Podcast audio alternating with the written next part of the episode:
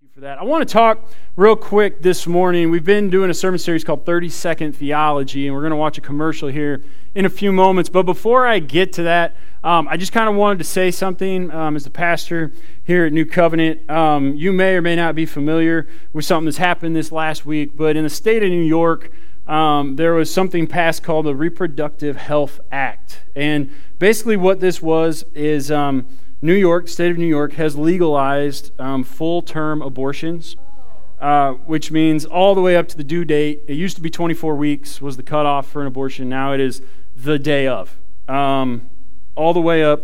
Um, if and the reasoning behind that is if the mom is in danger or the baby is deemed no longer viable, which are two very, um, very not very specific at all, uh, very general and vague terminology. And so that was passed in New York, the state of New York. It was celebrated, it was clapped about, it was cheered, it was rejoiced. Um, and social media has been a blur about it all week. But here's the position of this local church, New Covenant Christian Church, as your pastor standing here uh, telling you these things that life begins and is valued at conception. Life begins and is valued at conception. Um, and so we are 100% for life. And um, I want you to know something. I, I, I, don't want you to be surprised. I think sometimes we see these things pass and the cheering and the rejoicing, and we're surprised. I don't want you to be surprised because darkness can only act like darkness.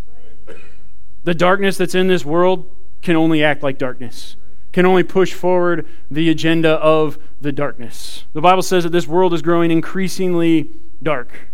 This world is growing increasingly dark, and so we shouldn't be surprised when the darkness acts like darkness. And I understand a lot of people who are for these things, for abortion, and, and even this new one that gives you the full term abortion. They say it's my body, it's my choice. I'm obviously a man. I don't understand necessarily that concept.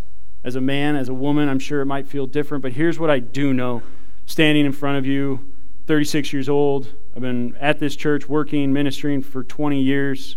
Started out as a janitor, had the opportunity to work with teenagers. I've seen a lot of people come, seen a lot of people go. I've seen a lot of people walk through the halls of these doors. We've walked and talked with so many people who have had an abortion and regretted it for the rest of their life and lived with that sorrow and lived with that pain, even though fully Jesus Christ loves them, accepts them, has forgiven them 100%, it was hard for them to move past that decision that they had made when they were younger. I've also, as I led the youth and pastored teenagers, I remember there was a teenager who was raped and became pregnant and decided to keep the baby because she knew that life was precious. And so I understand the, all the arguments and I understand all the other things that are here and there, but don't be surprised when darkness acts like darkness. You and I, we are called to be the light in this world what here's the thing what can you and i do? We think of something like this and we see this and it's like what should our response be? And you can sign petitions. I saw some of those going around this week. You can rant on social media. I saw some of that. You can come up with clever sayings and, and little quips and say different things but here's the thing they don't work.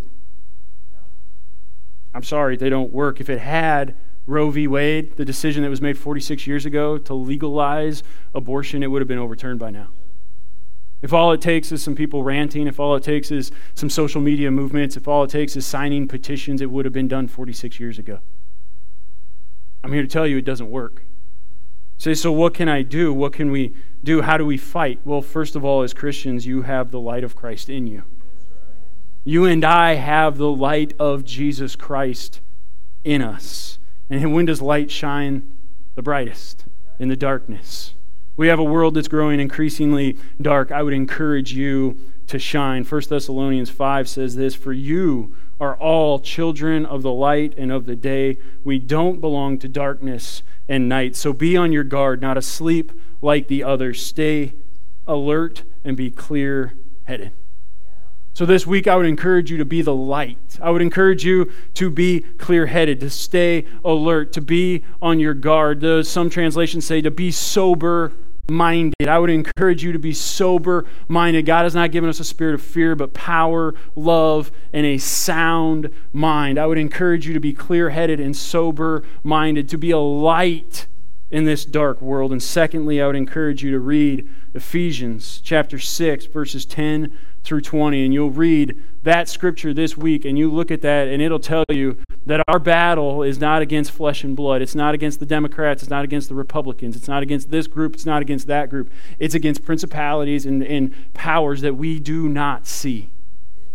And there's things going on that you and I are not aware of, and these scriptures tell us to wear the full armor of God so that we can stand firm against the attacks of the devil, against the attacks of the darkness. When the darkness acts like darkness, we can stand strong.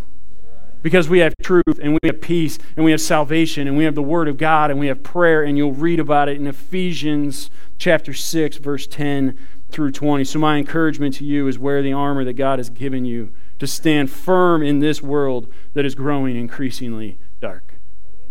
So, would you do that this week as you go home? Will you read Ephesians 6, 10 through 20? You can pull it up on the app, our church app, all everything we're talking about today. There's study guides out there that you can take. But I encourage you not to get on, on social media and not to rant and not to rave and not to call names, not, but to pray to open the Word of God, to pray for our legislators, pray for all of the people involved in these things. But we have to understand something is that we belong to the kingdom of heaven.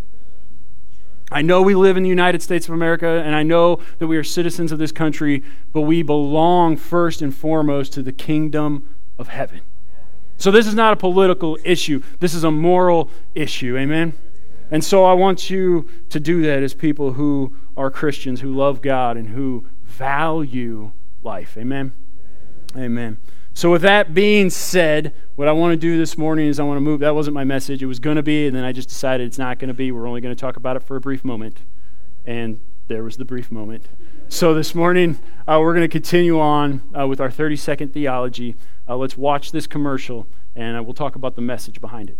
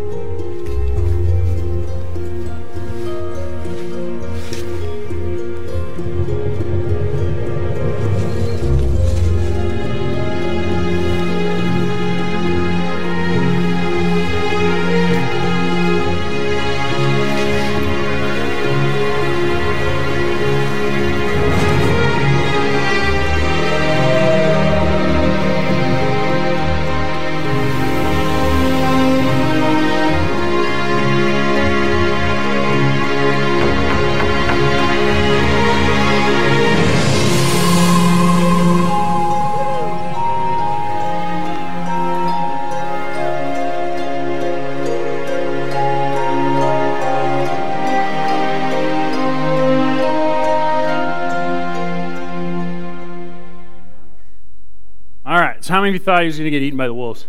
Your guy's like, no, run, run, right? Um, and then he's like, oh, how many of you wanted to snuggle with the wolves after you saw that? Okay, that's kind of what I thought. And uh, so that the the Shangri-La, it's a, a, chain of hotel and resort, very high end, very upscale, Paris, New York, London, France, like very you know fancy places. And uh, their the tagline on that commercial was to embrace a stranger as one's own.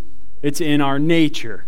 And I saw that. I remember seeing that, and I was like, holy cow, if that's not the message of the church, I don't know what is. To embrace a stranger as one's own, it's in our nature. That word embrace, I like this. Embrace means an act of accepting or supporting something willingly or enthusiastically. The act of accepting or supporting something willingly or enthusiastically. How many of you, maybe, you know, you haven't seen like your best friend from high school and you haven't seen him in like 10 years, but then you see him, are you just like, Hey, what's up? Good to see you. or do you do that do that thing that the girl's like ah! Right? And jump in and the flailing and guys do that too. I know. Ah, and and jump in and flailing and and what do you do? You embrace right? You just a big old bear hug. I mean that's what guys do. You guys are like hey what's up man? You know a big old embrace right? And a couple bumps and you're good right? And it's this big embrace. You you are like man this is it, I'm so excited to see you Again, and he's saying this idea of embrace, this definition of embrace, an act of accepting or supporting something willingly or enthusiastically. So you willingly and enthusiastically embrace, that tagline said, embrace it, to embrace a stranger as one's own. What's that word stranger mean? Well, it's a person whom one does not know or with whom one is not familiar, a person who does not know or is not known in a particular place or community. So, a stranger is someone who doesn't know many people. No one really knows them. They're a stranger in the community. They don't really know what's going on. Someone mentioned, uh, which I thought was awesome in first service, they said, Hey, I want you to know that this church lives this stuff. And I'm like, What do you mean? He said, Well, the first day I was here, it was sometime around the Christmas time, the first time I came to New Covenant, someone took me out, bought me a meal at Hy-Vee, got to know me, knew my name, welcomed and loved me, and accepted me, even though they had never met me before. It's like, Hey, that's awesome. That's exactly what we're talking about. To embrace a stranger as one as, as one's own. It's in our nature. So to embrace, support, accept something willingly or enthusiastically in a stranger, someone who's unfamiliar, someone who's not known, someone who is new to a place or a community. And so this morning we're going to do more than just talk about that commercial because here's the thing you and I, we serve a God who takes strangers and foreigners and gives them a home. You and I serve a God who loves foreigners, a God who loves strangers, a God who loves outcasts and outsiders. You and I serve that kind of God. He has a heart for the lost and the hurting, irrespective of their nationality, irrespective of their place in life, their economic background, their social background, irrespective of all of that, He has a heart for the hurting and the broken. In fact, the Bible is full of stories about the importance of strangers and foreigners being embraced and loved and accepted as one's own. I want to tell you a few stories this morning. Can I do that? Okay, thank you. And the rest of you, you can take a nap if you're like, nope. Uh, how many, how, how many times you get permission to take a nap in church, huh? Probably zero.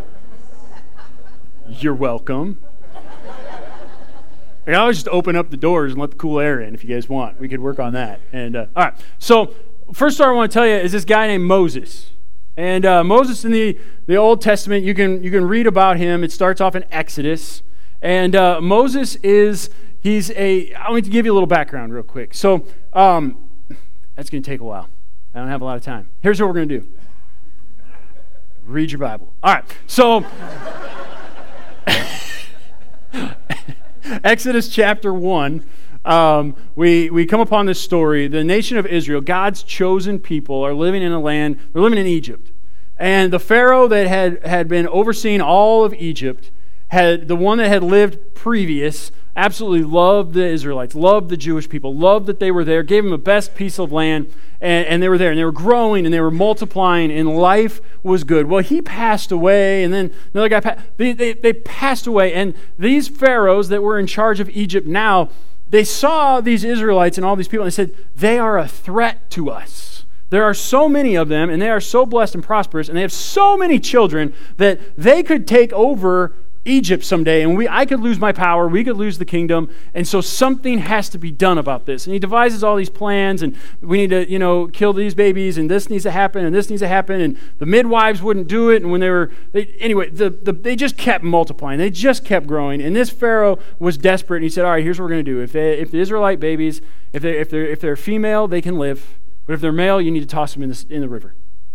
And you throw all, all baby boys that are born to any Israelite in Egypt at this time, when you read about it in Exodus chapter 1, he says, throw them in the river. Great guy, right? That's his plan. And so there's an Israelite, a Levite man, a Levite woman. They come together, they have a baby. And this baby, three months old, this, the mom weans the baby. The baby's three months old, has the baby, can't hide him any longer, does not want to throw him into the river. So takes a little basket, makes a little ark, if you want to call it that, put some pitch, put some asphalt, put some stuff to waterproof it, lays the baby in the basket, puts baby in the river.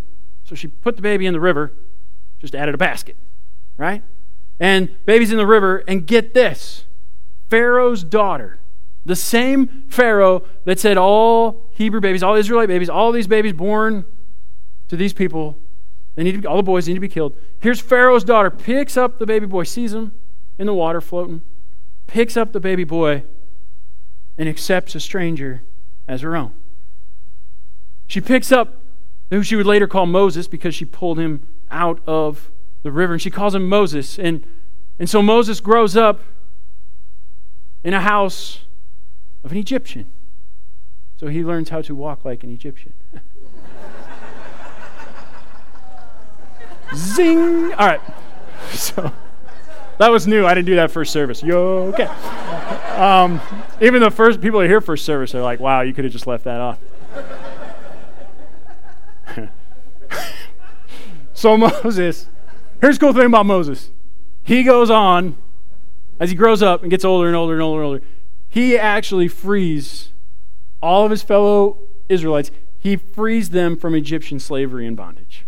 The entire nation, millions of people. He that's what Exodus is about, the great Exodus, the exit. He helps all the whole entire nation coming out of Egyptian slavery and Egyptian bondage, and all because someone pulled them out of the water and accepted a stranger as their own. You heard Mel talk about it earlier on the screen that they became new foster parents. Man, if that's not a story for fostering and adopting, I don't know what is. To embrace a stranger as one own, you have no idea what someone is going to accomplish, what they're going to do. Look what Moses did. Look what Moses did. He freed an entire nation from slavery and bondage. That's pretty cool. Here's another story for you Esther. Everybody say Esther. Esther, Esther was, get this, an orphaned, exiled Jew living in Persia, living in a whole different country. Orphaned, exiled. She had no father, no home country. She was living in a foreign land. She was a foreigner. She was a stranger. You can read this in the, the, book, the story of Esther. You can read it in the Old Testament. She has an entire book named after her. It's called Esther. It's 10 chapters long. I'm going to give you a brief synopsis of that this morning. It's going to be super brief. I'm going to leave out tons of details. My encouragement to you read it this week. It comes back to read the Bible. It's great. It's fun. You're, I'm going to tell you the story. I'm going to leave so much out. You're going to be like, I want to know more. You're going to read it. So there's four main characters in this story about Esther. You got Esther, you got King Ahasuerus, you got Mordecai, and you got Haman.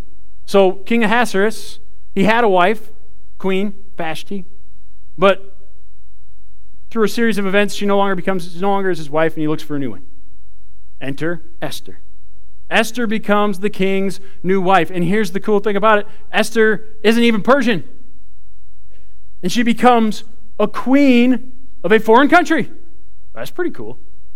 Now, in that story, if you have a good story, you know that you have to have a bad guy, right? Enter bad guy. Everybody say, hey, man. So, Haman, he's the bad guy. He was the bad guy. And Haman's arch enemy was Mordecai. Okay? Now, Mordecai happened to be Esther's uncle. See all the court? Isn't this interesting? Like, this is like reality TV, but in the Bible. And even better. And Mordecai was a high ranking official in, in King Ahasuerus' government, and, and he was also a Jew. And Mordecai and Haman, again, not great friends. Haman just hates Mordecai. Haman finds out Mordecai's a Jew. Haman has written up a decree that all Jews on such and such date should be killed. Takes to the king. King's like, yeah, sounds good to me. Signs off on it, puts a stamp on it, says, go ahead, deliver it to all the provinces. Let's make it so. Let's get rid of all the Jews. Let's do it. Now, he hadn't realized that he had married a Jewish woman. Right?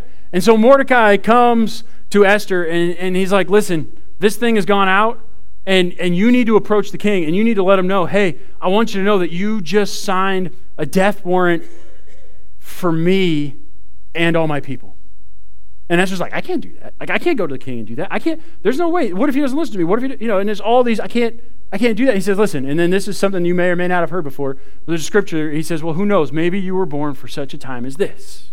Maybe you were born at the right time, at the right place, because of this reason. Maybe there's purpose that goes beyond what you even realize. Yes, you're orphaned. Yes, you're exiled. But maybe there's a reason that you're queen of this nation right now. Maybe there's a purpose for you going through this and being who you are, where you are right now. She's like, okay, I'll give it a shot. Mordecai was a pretty convincing dude. She goes to the king. Through a series of events, he can't undo what's already been done, but he says this Here's what I can do I can send out another decree that the Jewish people can fight back. So, long story short, the Jewish people fight back. They win. They're victorious. It's a great victory. Instead of what should have been a defeat and the annihilation, the genocide of an entire group of people, they had tremendous victory. All because an orphaned, exiled woman became queen, recognized her destiny, and again saved people from genocide. Isn't that awesome? I mean, that's cool. There's another story, another lady. Her name's Ruth. So Naomi and her husband Elimelech lived in the nation of Israel, and they went to Moab find greener pastures. You know the saying, grass is greener on the other side? Wasn't. She got over there with her sons. Her sons, their sons married uh, Orpah and Ruth. And unfortunately, as they were in Moab, all three of the men passed away. So it left Naomi, Ruth, and Orpah as widows. And so Orpah decides to stay. She's going to stay in Moab, but Naomi says, You know what? I'm going back to Bethlehem. I'm going back to Israel. I'm going to go back to my people. And Ruth says, You know what? I'll go with you. Why not? I got nothing else to do. So get this a Moabite, a foreigner, Ruth, comes to Bethlehem, comes to Israel as a stranger, as a foreigner. She's accepted. She's welcomed by the people. Not only this, get this, she goes and she works in a field and she's gleaning and she's picking up uh, leftover grain that people they're going through and harvesting and, and they're leaving some behind and then the orphans the widows they come back they come through they pick up what's left they take it home they eat that they sell it they live their life basically on other people's leftovers and so Naomi says, Go and do that. Go live on other people's leftovers. And then the, the person that owns these fields, as she's out there doing this work, he catch, Ruth catches his eye. It's like, hey, she's pretty. Why don't you guys do me a favor? When you're when you're taking all this stuff and you're harvesting everything, why don't you leave some extra behind? Make sure Ruth stays close. Make sure she gets a whole bunch. Like just bless her, but make sure she gets a lot. So she does. She tells Naomi, and Naomi's like, "This, this is a gift of God. This is His blessing. This is His divine favor. Here's what you need to do." And so, a series of events, process of time. Boaz, the rich guy, and Ruth become husband and wife. Aw. Aw. Here's a, a foreigner from Moab, marries an Israelite man. And here's the cool thing about this story, and I'd encourage you to read this one as well. It's in Ruth, uh, obviously. 1, 2, 3, and 4. Well, not obviously, but it is. It's a book in the Old Testament called Ruth. It's four chapters. Read it, it's a quick one. And when you look at this, at the end, it talks about, you know, Ruth and Boaz and, and all these things. Why is this story significant? Why does it matter? Check this out. Ruth and Boaz become the great grandparents of King David. A foreigner becomes the great grandma of one of the great, probably the greatest kings of Israel that they've ever had. King David. And not only that, when you read the genealogy of Jesus in Matthew, the ancestral history, when you look back and this person had this person, and you're like, man, these are so boring. This person had this person, had this person. But you're reading through that, and you get to David, and you're reading through it some more, and reading through it some more, and you finally get to Jesus. But do you know who's in Jesus' lineage? Ruth. A foreigner, a stranger in the ancestral history of Jesus. And not only that, but it was rare for women to even be in it. They weren't really regarded as equal. And so for there to be a woman in that lineage was amazing enough. But then you put in a foreign woman. I think God cares about the foreigners, the orphans, and the widows. And then there's another story in the New Testament. You might have heard of it. There was a baby born to a virgin. Any, anybody? Jesus? Imagine how that went. You're a virgin, but pregnant. I want you to think about how you're going to explain that to your fiance. I mean, words haven't been invented. How do you how do you tell your fiance that you're pregnant, but I'm a virgin. you know, I mean, we kind of just read over that stuff, but I mean, think about how difficult that would be for her to come to him and be like, hey, I'm pregnant, I conceived, but it's through the Holy Spirit. It's a little early to be drinking. right? I mean, just imagine it if you put yourself in that place. I mean, it doesn't cover it in the Bible, it doesn't go through the nuances and the emotions, and I'm speculating here, but if someone came to me and said, Hey, I'm pregnant, and I was married to him or engaged to him, or it'd be like, there's only one way that happens. And it wasn't with me, so we got a problem. I mean, come on. And, uh, and, and, and we laugh about it a little bit, but this was, this was serious. This happens a lot in our culture today, and it's sad that it does, but back then, she should have been stoned to death. Like, she should have been killed. That's infidelity. I mean, try explaining to a bunch of people, well, the Holy uh, Spirit, it was conceived through the Holy Spirit. That's how I got pregnant. It was the Holy Spirit's fault. It's not going to fly. You dead. I mean, that was her future. Excommunication from family for him, and just her, you know, all this like humiliation and embarrassment.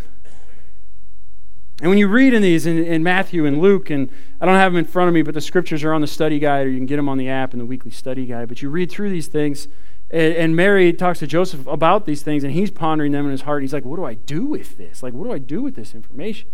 And he had decided already that he was going to he was going to make sure it's dealt with quietly. He wasn't going to publicly embarrass her. He wasn't going to go through. He's like, I'm going to deal with it quietly. I love her. I, I care for her. And, and then eventually an angel appears to Joseph. He says, Listen, the things that Mary are telling you, it's true. So, oh, okay, well, that's confirmation then, right? I mean, you're going to believe that. He says they're true. And the baby that is, that entered, you know, name him Jesus and, and all these things. He talks about who that is and he's going to save the world. And Joseph's eyes are open. He's like, all right, I'm all in. But what does he do? He embraces a stranger as his own. Joseph didn't father Jesus. I mean, he didn't. Do you get what I'm saying by that? I mean, he was jo- he was Jesus' father, but him and Mary never had sex. Him. So as far as that's concerned, that baby inside of her was a stranger. That baby was not his flesh and blood. You ever thought about that? To embrace a stranger as one's own, it's in our nature. All of these stories, all of them point to our Creator. We have a God who takes in strangers and makes them family. All of us, we were all once dead to sin. While we were dead in sin, Christ died for us. God desires to make you and I part of his family. Look at Ephesians 2 19 through 22. That's plain enough, isn't it? You're no longer wandering exiles. The kingdom of faith is now your home country. You're no longer strangers or outsiders, but you belong here with as much right to the name Christian as anyone. God is building a home. He's using us all, irrespective of how we got here and what He is building. He used the apostles and prophets for the foundation. Now he's using you, fitting you in brick by brick, stone by stone, with Christ Jesus as the cornerstone that holds all the parts together. We see it taking shape day after day, a holy temple built by God, all of us built into it, a temple in which God is quite at home. Man, that's a great passage of Scripture. Here's the secret God loves foreigners, strangers, outcasts. He loves the orphans and the widows. And you and I, we were all once foreigners and strangers to God. Because sin had eternally separated us from God the Father, our Creator, who loved us and cared for us. And that's why He had that plan to send Jesus into the world. For God so loved the world that He gave. He sent His one and only Son, Jesus Christ so that whoever would believe in him would not perish but have everlasting life. Amen? That's how much he loved us. And then he made us part of the family. And this is my favorite line in that entire scripture. God is building a home and he's using us all. Listen to me for a second. He's using all of us. And then check this out irrespective of how we got here. It does not matter your past. It does not matter who you were. It does not matter who you are And this moment. God is using you. God loves you. He cares for you. If you're valued at conception, then you're valued now. It's not just pro life then, it's not just pro life for a nation. If you are for life, then be for life. God uses every single one of us, irrespective of how we got here. Maybe you're not proud of your past. Well, I want you to know that your future is bright in Jesus. You say, but you don't know the things I've done. I don't need to know. God knows, tell Him, repent of them, and move on. Move on. You're part of His family. He loves you. He cares for you. Irrespective of how you got here, He is building us into a home for God.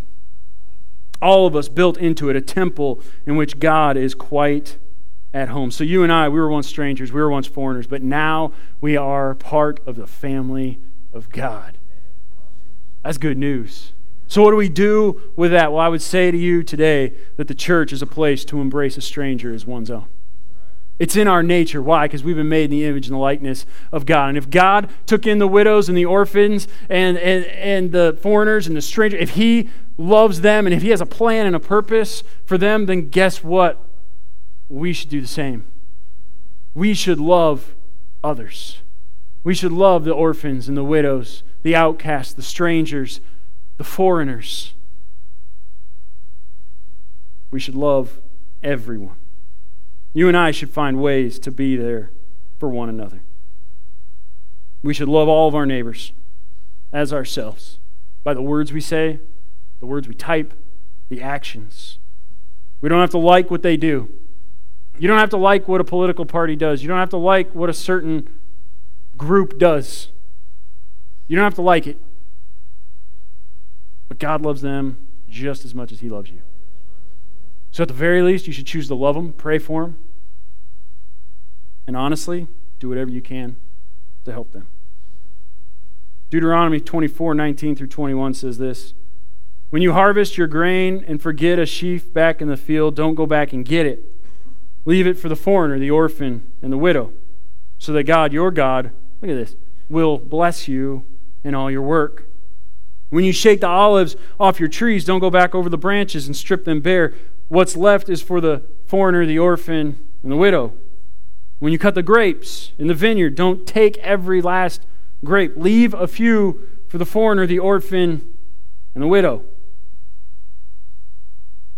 You guys notice the theme? Leave something for the foreigner, the orphan, and the widow. Why? Because God cares about them and He wants us to provide for them. He wants us to embrace a stranger as one's own because it's in our nature. Now, it might, might not be in your fleshly nature, but it's in your God given nature. Because this is exactly what God does. He embraces all of us. Look at Leviticus 19. You're going to love it. When a foreigner lives with you in your land, don't take advantage of him.